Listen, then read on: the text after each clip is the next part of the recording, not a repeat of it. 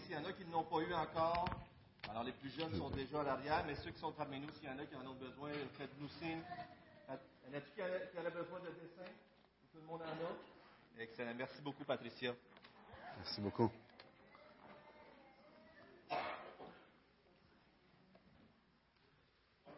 Un, deux, un, deux.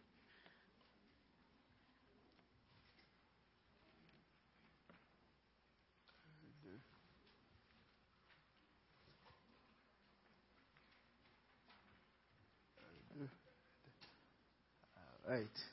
Non? Peut-être ma clé. Moi, je.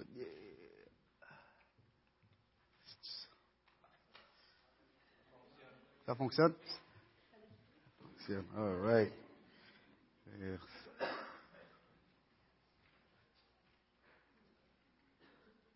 All right. Merci, merci.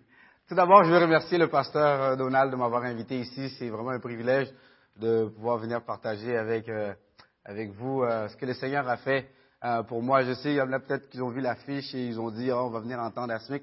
Mais aujourd'hui, vous allez être déçus parce que je suis pas venu parler de moi, je suis venu parler de mon Dieu, de comment que mon Dieu est extraordinaire, comment il est merveilleux. Et euh, tout d'abord, je veux aussi euh, présenter aussi mes salutations de ma femme, ma femme qui n'est pas avec moi aujourd'hui. J'ai failli amener ma gang parce qu'on est une gang, c'est une clique. Euh, ma femme euh, euh, m'accompagne euh, depuis 23 ans. On a quatre enfants ensemble et euh, aujourd'hui, ben, elle est occupée, elle n'a pas pu venir.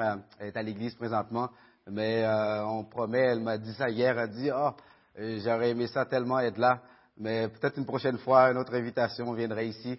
Mais nous sommes contents d'être en- d'être ensemble. J'ai amené mon, mon ami à moi, euh, Daniel, comme vous avez dit. Euh, euh, vous l'avez vous l'avez présenté tout à l'heure, un compagnon dans le ministère. Alors nous sommes vraiment contents de pouvoir partager euh, avec vous ce que le Seigneur a fait. Comme qu'il a dit le pasteur aujourd'hui, oui, c'est vrai, euh, je n'ai pas toujours été l'homme que je suis aujourd'hui.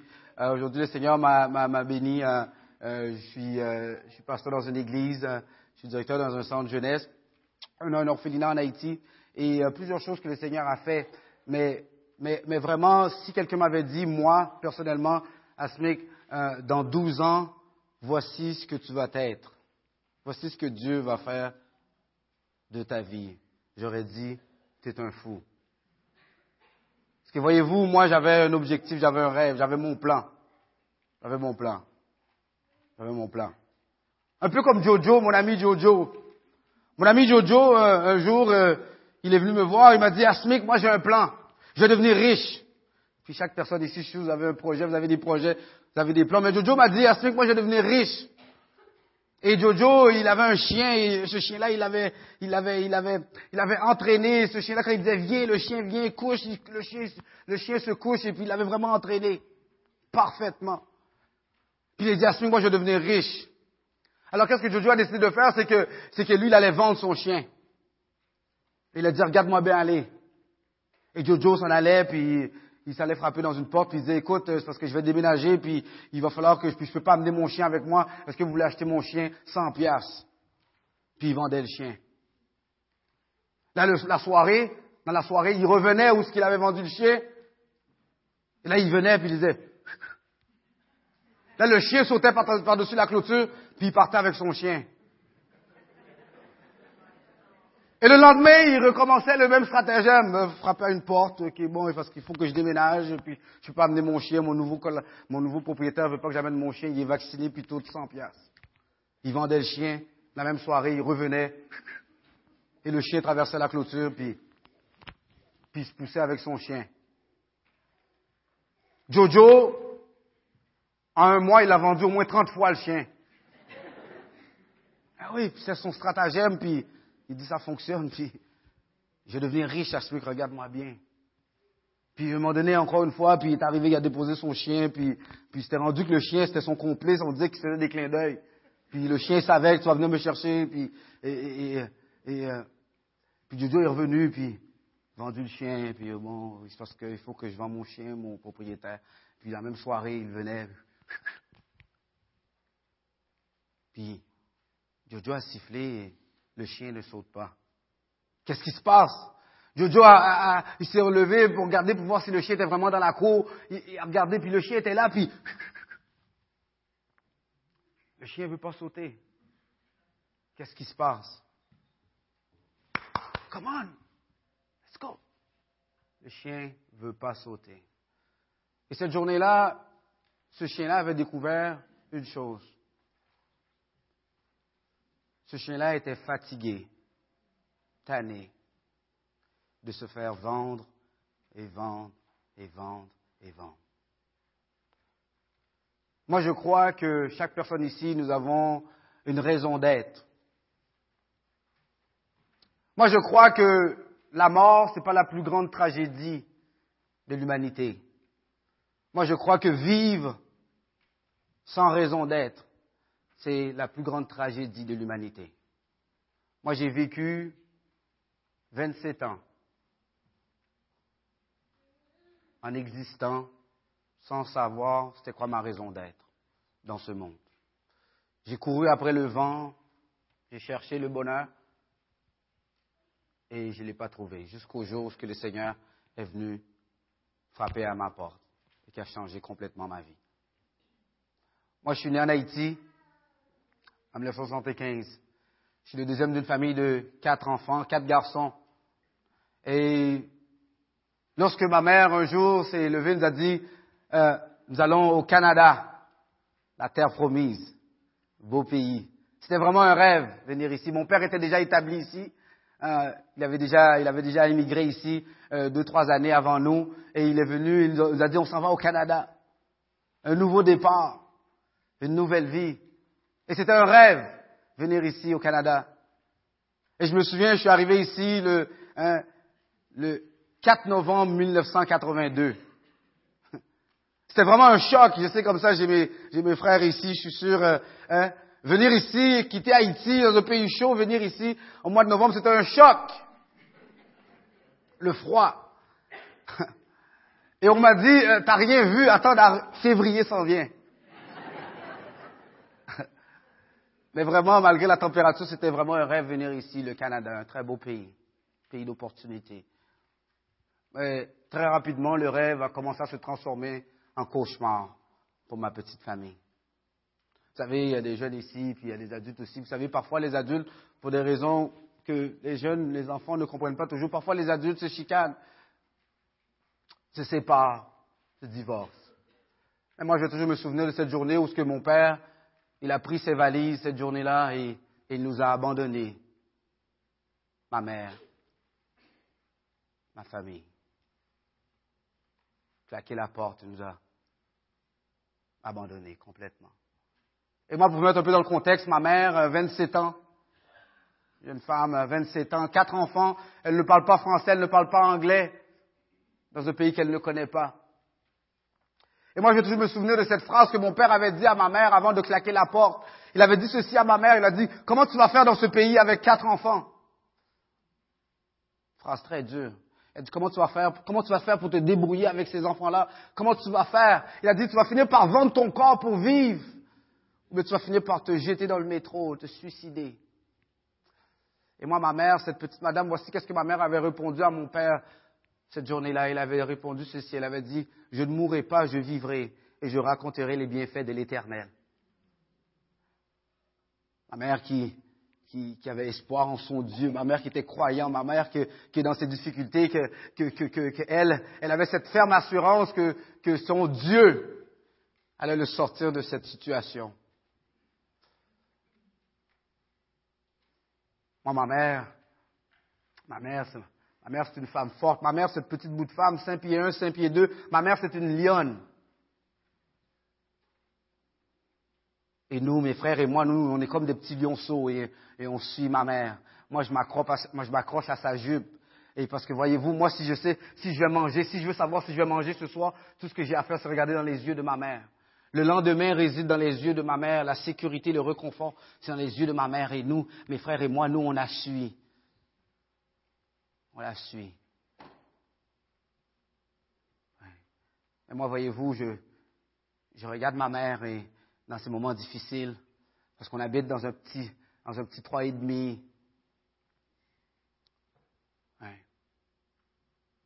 les temps sont durs.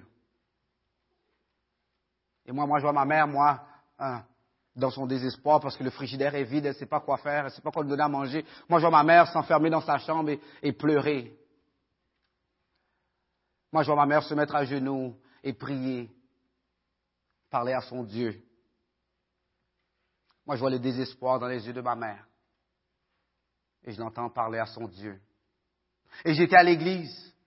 Et j'ai entendu, et, le jeune Asmé, qu'il y a des choses qui se passent à l'intérieur de moi, parce que, voyez-vous, moi j'étais à l'église et, j'ai entendu euh, euh, Jérémie 29, verset 11, qui dit comme ça que, Dieu dit dans sa parole que je connais les projets que j'ai pour vous, dit le Seigneur, des projets de paix et non de malheur, des plans pour vous donner un avenir et de l'espérance. Et moi, dans mes difficultés, je dis, Seigneur, c'est ça ton plan.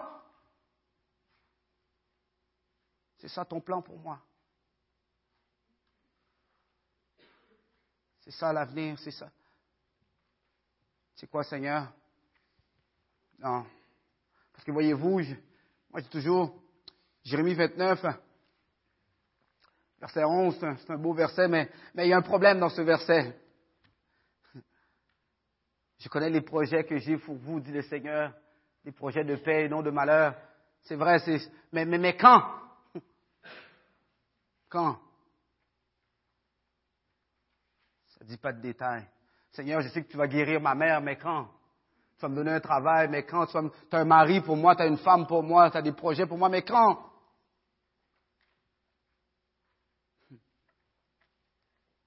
Et, nous, en tant qu'humains, peut-être que vous posez des questions pour dire, Seigneur, est-ce que vraiment tu vas le faire?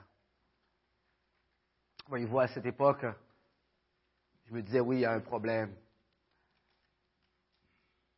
Aujourd'hui, je peux vous dire que peu importe la situation que tu vis, Dieu, il est en contrôle.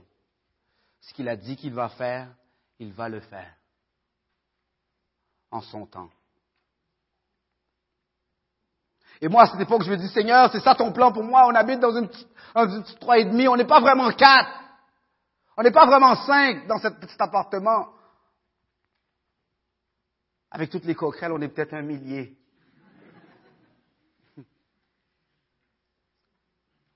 Seigneur, on a. C'est ça ton plan pour nous. Seigneur, vois-tu? Tu sais quoi, Dieu?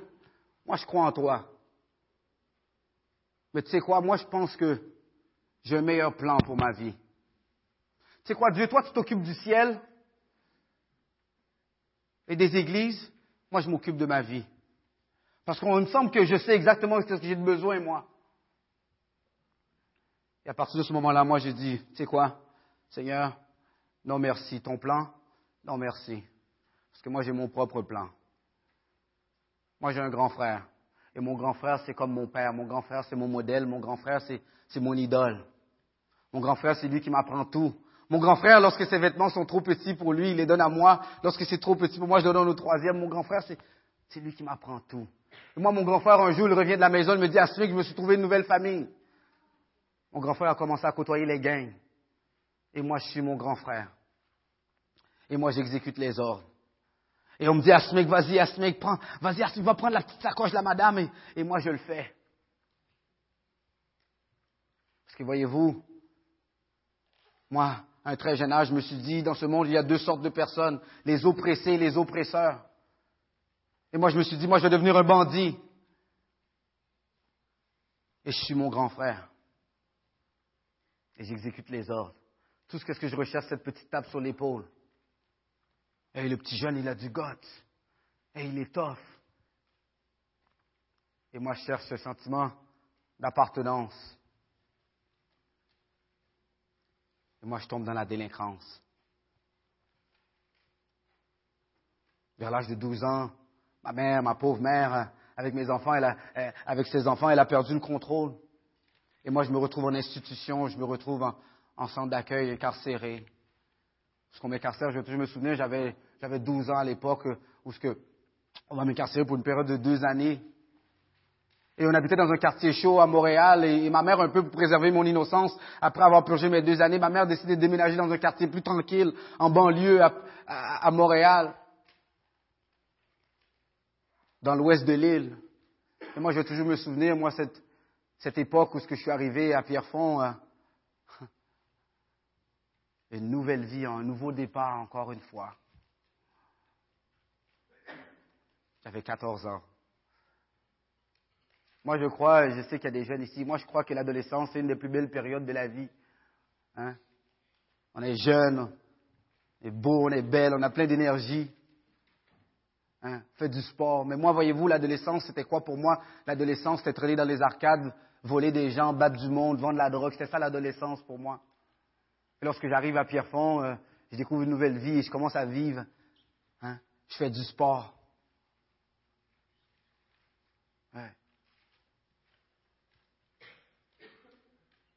Je me fais une copine, petite blonde. À cette époque, j'avais plus de cheveux. Je n'étais pas si laid que ça. Je me fais une blonde. Et pour une de très rares périodes de ma vie, les, choses commencent à aller mieux.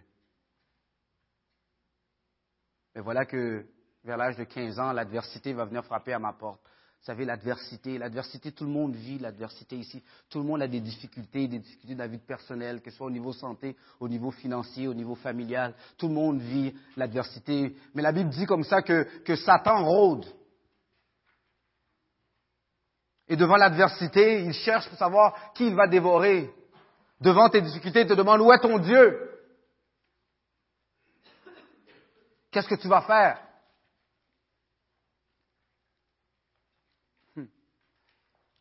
Et moi, l'adversité va venir frapper à ma porte, encore une fois. J'avais une blonde, une copine. Parce que voyez-vous, comme j'ai dit au début, moi, j'ai mon propre plan, Seigneur. Je sais que une, je sais qu'un jour, tu as une femme pour moi, puis que, et puis voici, toi, tu as, une manière de faire les choses, mais, mais Seigneur, tu sais quoi? Non, non, non, non. Moi, j'ai mon propre plan.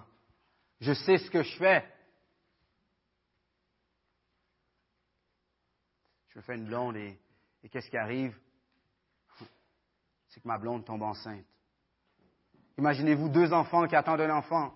Si j'étais juste. Et moi, ce Jean-Jacques, dans mon adversité, dans mes difficultés, qu'est-ce que j'ai décidé de faire? Je décide de prendre la, cagoule et le revolver et je commence à sauter par-dessus des comptoirs. Je commence à voler des gens, entrer un petit peu plus profond dans la criminalité, dans la délinquance. Et vous savez comment c'est à 14, 15 ans, 16 ans, tout est sous contrôle. Je sais ce que je fais. Moi, je suis le pro des hold-up. Je me crois fort comme Goldorak. Tout est sous contrôle. Mais ce qui devait arriver arriva, je me fais prendre et je me retrouve en institution, en centre d'accueil encore une fois. On est à peu près en 1991 et, et le phénomène des gangs à Montréal ça, dégénère. Les gars de Montréal-Nord, les beaux gars, Saint-Michel, Pineuf, les Bleus. Et, moi, je me retrouve en institution. Et moi, à Jean-Jacques, ma vie va prendre un, virage. Je me retrouve en institution, je me tiens avec des gars de gang. Et un jour, je me rencontre, je retrouve un ami, voici ce qu'il va me dire. Il va me dire à Smith, Hein, parce que je me fais, je me, je me, je, me, je me poigne à, me battre à, l'intérieur, c'est des bagarres et des bagarres. Il me dit, Asmik, il faut que je t'introduise à mes amis, parce que si mes ennemis sont tes ennemis, alors mes amis doivent devenir tes amis. Et voilà, il m'introduit à la gang, et voici, c'est commencé. Moi, je suis un bleu, je suis un crip, je suis un gars de gang. Les règles sont très simples, simples, mais stupides. Asmik, voici comment ça fonctionne. Il n'y a pas de formation, il n'y a pas de stage. On veut les tuer, parce qu'ils veulent nous tuer. Ils veulent nous tuer parce qu'on veut les tuer.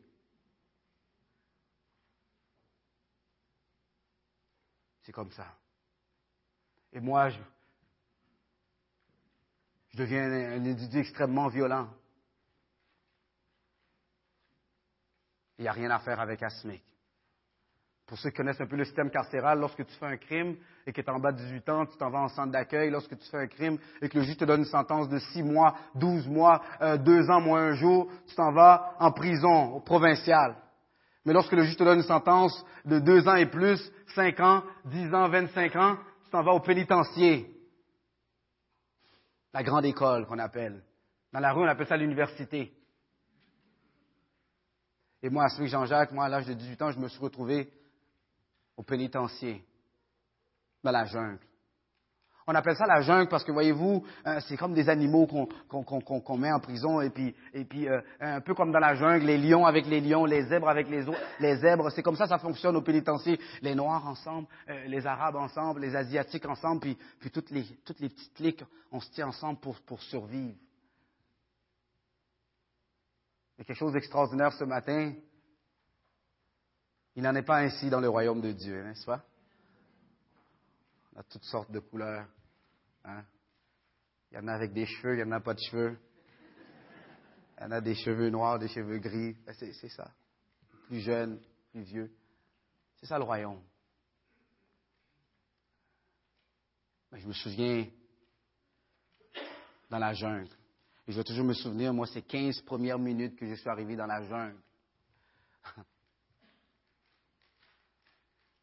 J'avais 18 ans à l'époque, 130 livres tout mouillé, parmi les durs. Parce que le comité d'accueil que j'ai rencontré là, les... c'est pas comme ici. Les gars sont durs. Ils sont pas là parce qu'ils ont cassé des vitres. Et moi, je me souviens, je m'en vais sur le terrain parce que je m'en vais avec mes semblables, hein. C'est comme ça la jungle. Et je m'en vais et, j'assiste à un, petit match de basket. Et il y a deux détenus qui sont là et, ils jouent. Euh, et il y en a un qui, joue de manière, de manière individuelle. Il fait pas de passe. Il joue individuel. Pour ceux qui s'en souviennent, il joue un peu comme Kovalev. Hein? Il fait pas de passe.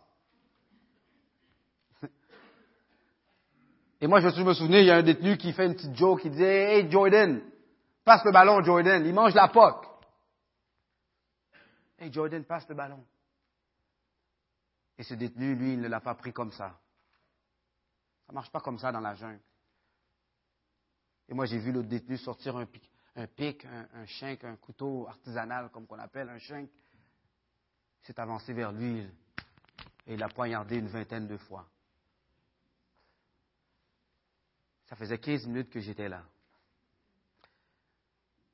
C'est à ce moment-là que je venais de réaliser que c'est la jungle ici. Et à SMIC, ces détenus-là, il y en a qui peuvent enlever une dent. Il y en a qui peuvent peut-être te crever l'œil. Il y en a qui peuvent te tuer. Mais il y en a ici que, qui tuent, ça ne change à rien dans leur sentence parce qu'ils sont là à vie de toute façon. Hmm. C'est ça la jungle. Sa vie dans la jungle. Moi, je pensais que j'étais tough quand j'étais jeune, mais je viens de réaliser que dans la jungle, il n'y en a pas de tough. Moi, j'ai vu des gars de 250 livres sortir sur des civières. J'ai vu des gens, la violence, qu'il n'est même pas capable de, je suis même pas capable d'expliquer ici. C'est ça la jungle. Et moi, Smith Jean-Jacques, dans cet environnement-là, moi, je réalise que pour survivre dans un environnement comme ça, moi aussi, il faut que je devienne un, animal. Moi, mon cœur s'endurcit et, moi, je deviens ce monstre. Vous avez vu? Voyez-vous, moi, lorsque je suis né, lorsque j'étais né, hein, je souriais tout le temps. J'avais un rêve quand j'étais venu ici. Je me souviens le premier, le premier camion de pompiers que j'ai vu. J'ai dit, maman, moi, je veux devenir un pompier.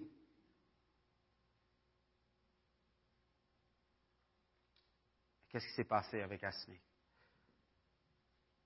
Qu'est-ce qui s'est passé pour que je devienne ce monstre? Ça, c'est mon plan. C'est mon plan. Et c'est là que mon plan m'a conduit. Je deviens un individu extrêmement violent. Vous savez quoi? Avec ce monstre, il va falloir que tôt ou tard, un jour, on ouvre la cage. Et un jour, on ouvre ma cage. On va me libérer. Et qu'est-ce que je vais faire? Moi, je vais regrouper une vingtaine d'individus avec les mêmes idéologies, avec les mêmes frustrations que moi, et je vais partir ma gang. L'argent, le pouvoir, le respect que je leur dis. Et ils me suivent. Et c'est comme ça, ça va commencer. Moi, je suis comme une bombe. Il n'y a rien à faire avec Asmic. Moi, j'ai cette mentalité que tant qu'à être un gorille, tant qu'à être un singe, sois un gorille. Un individu extrêmement violent. Et moi, je passe ma vie en prison. In and. Et moi, en prison, il n'y a rien à faire avec Asmic, c'est qu'on me met en prison, en prison. En isolement. Dans une petite cellule. On enlève mes vêtements, je suis en sous-vêtements et 23h30 sur 24. 15 minutes pour une douche, 15 minutes pour un coup de téléphone. Parce qu'il n'y a rien à faire avec lui. Il n'y a pas d'espoir pour Asmic. Pas d'espoir pour lui. Je ne sais pas ici s'il y a des gens, peut-être, tu vis une situation où ce que tu ne vois pas d'espoir. Même ton meilleur chum ne voit même pas d'espoir. Ton docteur ne voit pas d'espoir. Ton conseiller financier dit c'est impossible. Ta famille dit pense-y même pas. Moi, il n'y avait pas d'espoir pour moi. En isolement, en prison, en prison, au trou. 30 jours, 60 jours des fois. Petite cellule. Et je me souviens, moi, les jours du trou. 10 jours au trou. 20 jours au trou. Tu commences à capoter au trou, hein? Tu parles tout seul. Vous savez, je dis toujours, parler tout seul au trou, c'est pas, c'est pas si grave que ça. Vous savez, quand ça devient grave, c'est quand tu commences à te répondre.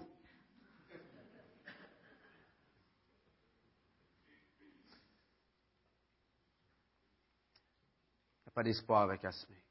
Et moi, cette mentalité, on ne peut pas me briser. Tôt ou tard, il va falloir qu'on ouvre la cage. Et on ouvre la cage. Et moi, je m'en vais faire ce que je pensais savoir faire. Je m'en vais détruire des vies. Il y a une petite voix qui me dit, Asmic, t'es bon là-dedans, Asmic. Ouais, je m'en vais détruire des vies. Il y a ce disque dur, par exemple, qui, me donne des problèmes parce que, voyez-vous, je sais très bien que cette gâchette qu'on a appuyée hier, quelqu'un va pleurer demain, c'est sûr. Je le sais. Et moi, Asmic Jean-Jacques, un peu pour faire une balance dans ma conscience, parce que moi, je ne dormais pas souvent la nuit. Il y a cette petite balance, euh, quelque chose dans ma tête, euh, et, pour faire une balance dans ma conscience, ça se met une fois par mois, une fois par six mois, une fois de temps en temps, qu'est-ce que je m'en vais, qu'est-ce que je fais, je, m'en vais à l'église, pour faire une balance dans ma conscience. Et je me souviens, moi, à l'époque, qu'est-ce que je faisais? j'enlevais mon, ma veste par balle, mes, mes, mes, gardes du corps, je me débarrassais de ça, puis, et, le, dimanche matin, ma padjette est sur off, et, et je m'en vais à l'église parce que je ne dors pas la nuit. Et je me souviens qu'est-ce que je faisais, je rentrais à l'église et, les gens, hein, les gens me regardaient comme si Satan venait de rentrer à l'église. C'est un peu normal parce qu'ils lisent les journaux. Ça, c'est asmique. Mais moi, je m'en fous de ce qu'ils disent.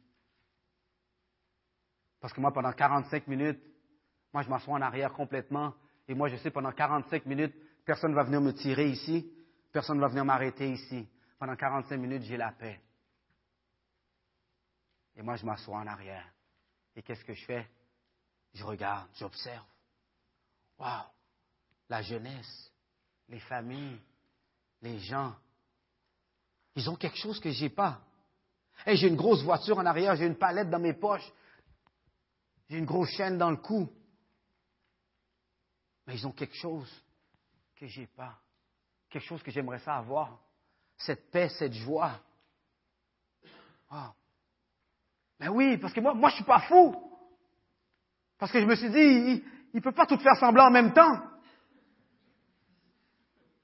Il doit avoir quelque chose. Ça doit être vrai. Et je les regarde. Et je dis, j'aimerais ça être comme eux. Et pendant que je dis ça, il y a cette petite voix qui me dit Asmic, Asmic, pense-y même pas, Asmic. Asmic, tu sais, Jésus, tu as entendu parler de Jésus? Jésus peut faire des miracles. Jésus change des gens. Il change des situations, mais Asmic, pas des gens comme toi, Asmic. Asmic, toi, tu as traversé la ligne de non-retour, ça fait longtemps, Asmic. Asmic, fais pas l'hypocrite, Asmic. Tu sais très bien qu'est-ce que tu as fait hier, tu sais très bien qu'est-ce que tu vas faire aujourd'hui, et tu sais très bien qu'est-ce que tu vas faire demain, Asmic. Non, Asmic, toi, tu es bon pour faire une seule chose, Asmic, détruire des vies. Et moi, je partais avec ce mensonge. Ce matin, peut-être qu'il y a des gens ici, ça fait des années que Satan te, te ment. Te dit que ta situation, oublie ça. Et Satan, c'est un menteur. Et moi, je partais avec ce mensonge. Et j'allais faire ce que je pensais savoir faire, détruire des vies. En 1999, je me suis retrouvé encore une fois en prison. Je me suis retrouvé encore une fois en, isolement, au trou. Et je lui ai dit c'était quoi mon régime? 23 heures et demie sur 24. 15 minutes pour une douche, 15 minutes pour un coup de téléphone. Dans ma petite cellule. Et je me suis retrouvé au trou, et pendant que j'étais au trou, j'ai entendu dire qu'il y a un pasteur qui vient visiter les détenus. Et moi, à SMIC, je suis pas fou, j'ai dit, je veux voir le pasteur. Et je vais, être, honnête avec vous, et je, temps, je voulais rien savoir du pasteur. Je ne veux pas voir le pasteur. Qu'est-ce que, qu'est-ce que le pasteur va faire pour moi? Mais je veux sortir du trou. Je veux voir le pasteur. Et on m'amène au trou, on m'amène à la visite et on m'amène voir le pasteur. Et j'arrive, euh, le pasteur est là, et je, m'assois, je dis, pasteur, assis-toi, tu veux chanter, chante, tu veux prier, prie. Fais qu'est-ce que tu as à faire, pasteur, tu as une heure. On a une heure ensemble. Asmi, qu'est-ce que je peux prier pour toi? Prie, prie, prie. Prie, prie, prie. Et voilà, il prie. Après mon une heure, je, dis, pasteur, reviens demain, hein? Tu reviens demain, ouais. Oh, ben, il revient. Et moi, je le niaise, le pasteur. Je veux rien savoir. Là, cette voix me dit, là, vraiment, là, tu vas aller en enfer pour de vrai, là. Tu niaises le pasteur. Mais le pasteur, il vient, il revient. Chaque jour, il revient. Puis il y a quelque chose qui, commence à me tracasser. moi, je comprends rien, pasteur, parce que moi, mon avocat, euh, euh, pour que je vienne me voir, il faut que je le paye. Mais toi, tu voyages deux heures. Tu viens me voir. Tu passes une heure de temps avec moi, puis tu vas retourner deux heures encore. Ça, c'est cinq heures. Hey, coudon, es-tu payé pour ça? Et quand quelqu'un accepte le Seigneur, pasteur, est-ce qu'il y a un bonus? Est-ce qu'il y a quelque chose? Je ne sais pas, mais. Parce que, tu sais, il est non, le pasteur, il me parle tout le temps. Puis... Ah, je peux-tu prier pour toi? Pasteur, tu veux prier pour moi? Des gens comme toi, pasteur, devraient prier pour que des gens comme moi restent en prison tu veux prier pour moi? Parce que, pasteur, moi, tu sais, la nuit, là, le soir, si je te rencontre, je te fais la peau, pasteur. Il y a des grandes chances. Tu veux prier pour moi? Prie. Prie. Hey, prie pour moi. Prie pour moi. Et l'amour de Dieu, à travers cet homme, commençait à faire une fissure dans ma carapace. La Bible nous dit que Dieu dit dans sa parole, je cherche un homme, je cherche une femme, je cherche un enfant, je cherche quelqu'un pour se tenir dans la brèche.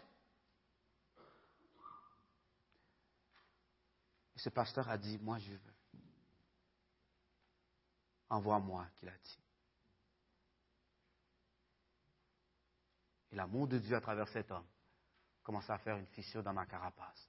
Le 18 mai 2002, dans ma cellule en prison, je me suis trouvé face à face avec ce monstre que vous avez vu tout à l'heure.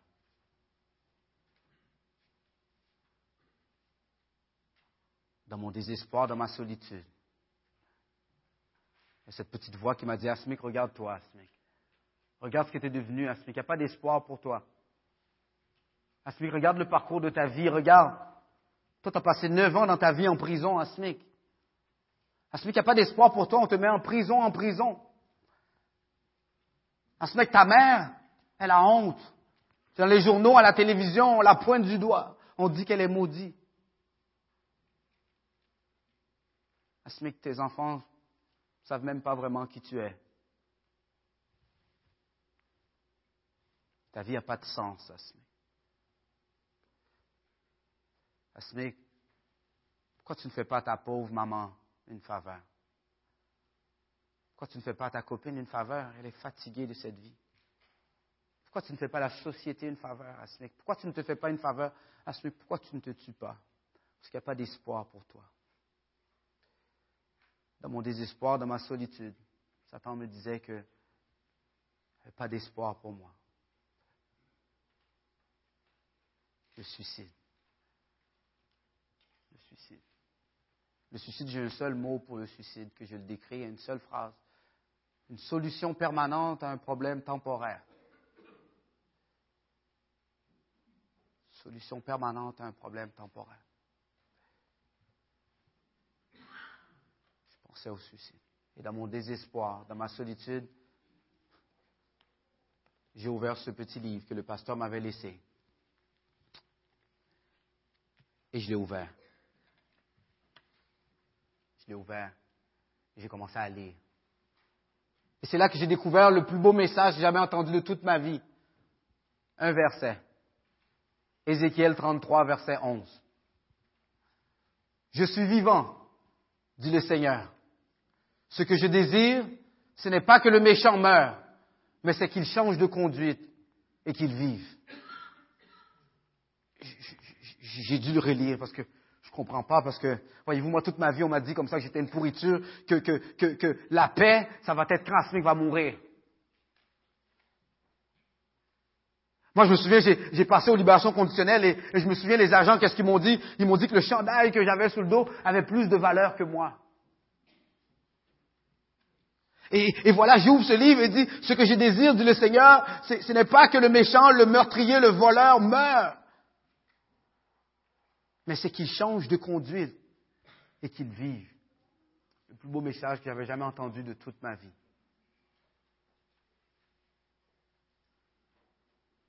Et cette journée-là, le 18 mai 2002, dans ma cellule en prison, j'ai dit, Seigneur, je me rends. Le petit drapeau blanc. J'ai dit, Seigneur, j'ai entendu que tu es capable de réparer des gens.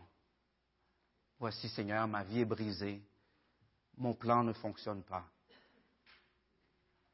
J'ai bousillé ma vie. Est-ce que tu es capable de réparer quelqu'un comme moi?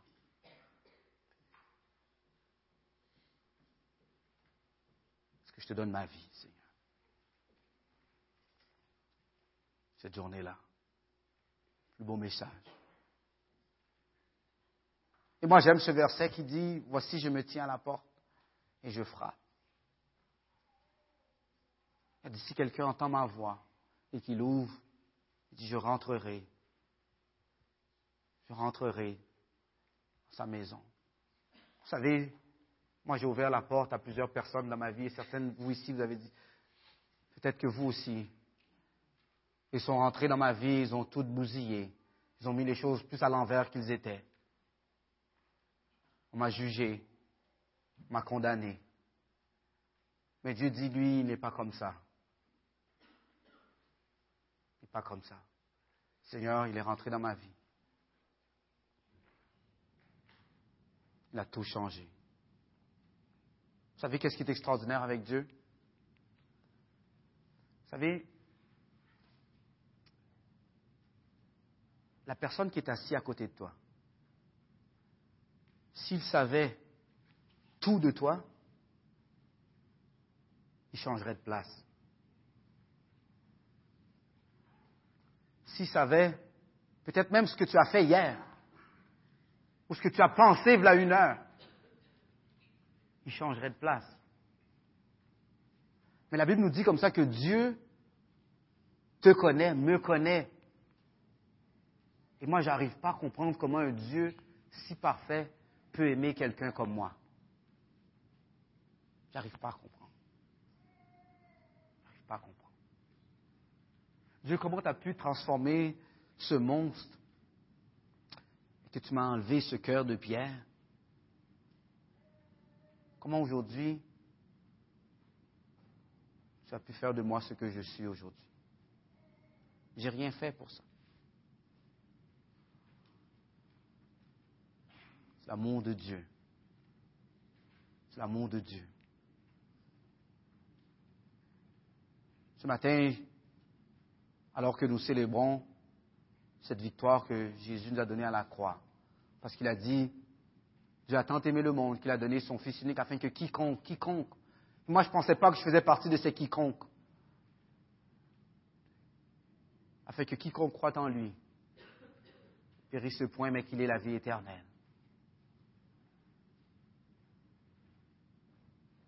Alors que nous célébrons cette victoire à la croix, ce n'est pas juste une histoire. Ce n'est pas juste des histoires dans la Bible, il l'a fait pour Paul. Le Seigneur a transformé ma vie et a fait de moi ce que je suis aujourd'hui. On l'appelle toutes sortes de noms, le Jéhovah Rapha, le Dieu qui guérit, Jéhovah Jiré, le, le Dieu qui pourvoit, le Jéhovah Shalom, le Dieu de paix. Vous savez, moi j'aime l'appeler le Dieu GPS.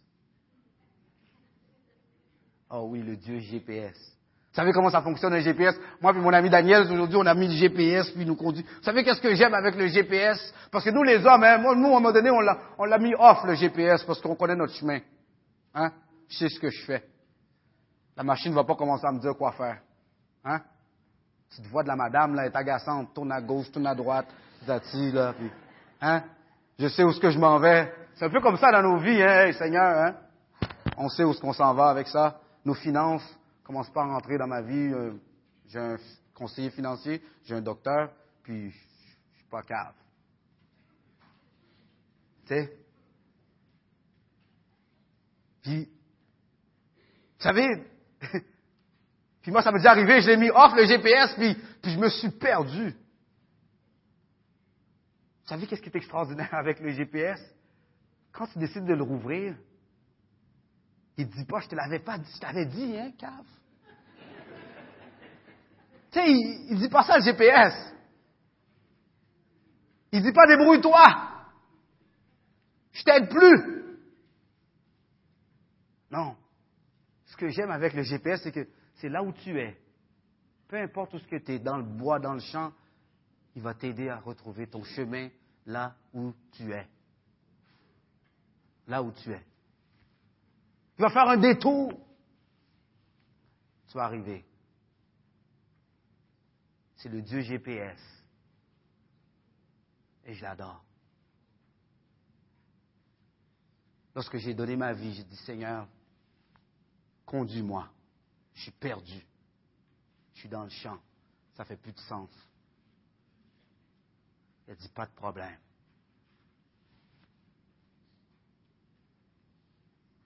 ce matin. Si tu ne connais pas Jésus, peut-être que c'était asthmique. J'ai fait confiance à des gens et ils m'ont trahi. C'est vrai, moi aussi. Moi, ça fait 12 ans. Je suis sûr le pasteur, ça fait plusieurs années que ça. Quand je sais qu'il y a des gens ici, ça fait plus de 30 ans. Ça fait 12 ans que je fais confiance. Jamais trahi. Jamais trahi. Je t'invite à le considérer, de le faire confiance. D'abandonner ta vie à lui. Le Seigneur m'a donné une famille extraordinaire, c'est ce qu'il a fait avec moi. Il m'a donné une femme extraordinaire. Il m'a donné une famille. Il m'a donné un ministère auprès des jeunes et un orphelinat. Et ça, c'est ma famille aujourd'hui. Ça,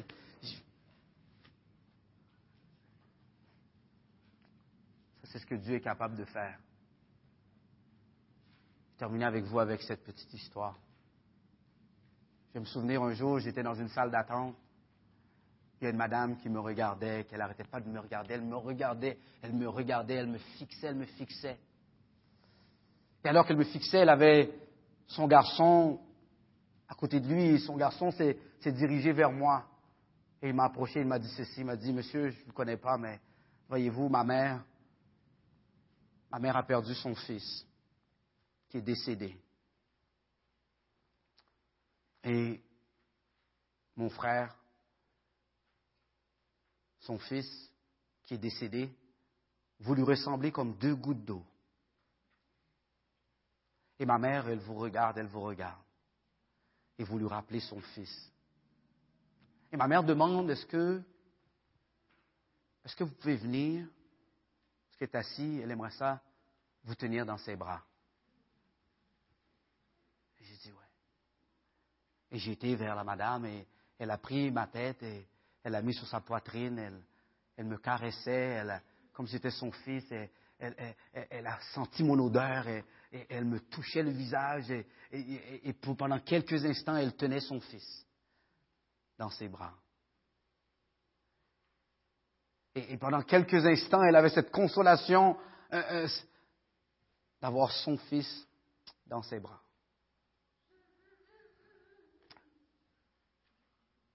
Après cinq, dix minutes, elle a fini par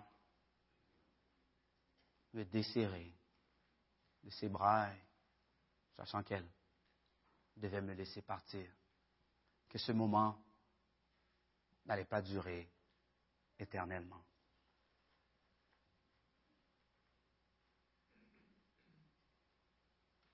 Ce matin, peu importe ce que tu vis, cette situation, peut-être ce désespoir, cette angoisse que tu as dans le cœur. Il n'y a rien, il n'y a rien qui pourra remplacer ou qui pourra enlever ces émotions que tu as dans le cœur, ce vide, à part Jésus-Christ. J'ai essayé l'alcool, les femmes, les plaisirs. Rien. Rien. Ma vie n'avait pas de sens. Aujourd'hui, Jésus a donné un sens à ma vie. Et c'est pour ça qu'il est venu mourir sur la croix. Pour donner un sens à ce qui n'avait pas de sens. Ce matin, je ne sais pas si quelqu'un t'a invité ici. C'est la première fois que tu es ici et que toi, pendant que tu es assis là, tu sens qu'il y a quelque chose qui se passe dans ton cœur. Tu sens que Dieu est en train de faire quelque chose dans ton cœur. Ce matin, je me sens t'inviter à considérer ce Jésus c'est Jésus qui transforme les gens, qui fait des miracles. Ça coûte 290 dollars au gouvernement par jour pour réhabiliter un détenu. Ça, c'est vos taxes et mes taxes. 290 dollars par jour pour un prisonnier. Moi, j'ai passé 9 ans fois 365 jours fois 290 dollars. Parce qu'un jour, Dieu est venu dans ma vie et a changé toutes les équations. Et c'est ce Dieu extraordinaire que nous servons aujourd'hui. Ce Dieu capable de changer toutes les prognostics, toutes les équations, toutes les statistiques aujourd'hui. Et je vais t'inviter ce, ce matin à le faire confiance, s'il n'est pas dans ta vie. Je l'ai dit, ce n'est pas de moi que je voulais parler. C'est de ce Dieu extraordinaire. Et s'il n'est pas ton papa, s'il n'est pas ton Dieu ce matin, la chance, tu l'opportunité de dire, Seigneur, viens dans ma vie. Transforme-moi. Répare ce qui est brisé. Et viens donner un sens au chaos. Viens calmer la tempête dans mon cœur. S'il n'y a pas quelqu'un ce matin, moi j'aimerais ça prier avec cette personne. Cette personne. D'accepter le Seigneur, ou bien qui, dit j'aimerais ça, juste le considérer. Parce que dès que tu vas faire sa connaissance, tu vas tomber en amour avec. C'est sûr. Garanti. Garanti. Je ne sais pas si les musiciens peuvent juste. Parce que j'aime ça adorer. Hein. Moi, je ne sais pas chanter, mais j'aime ça.